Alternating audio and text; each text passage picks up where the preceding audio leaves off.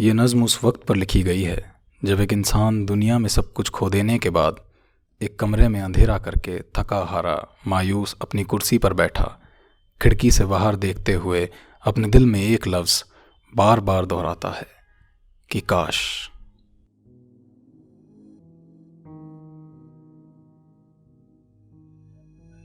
काश। काश कोई होता जो हाथ थाम लेता।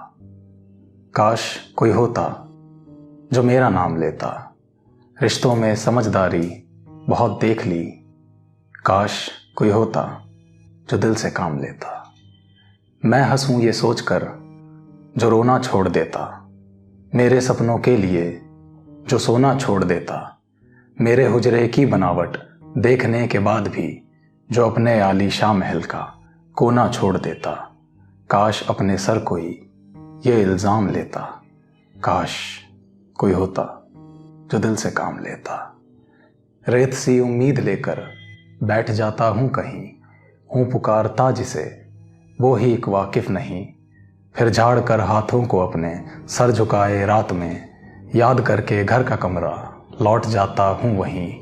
काश मेरे दर्द में कोई आराम देता, काश कोई होता जो दिल से काम लेता।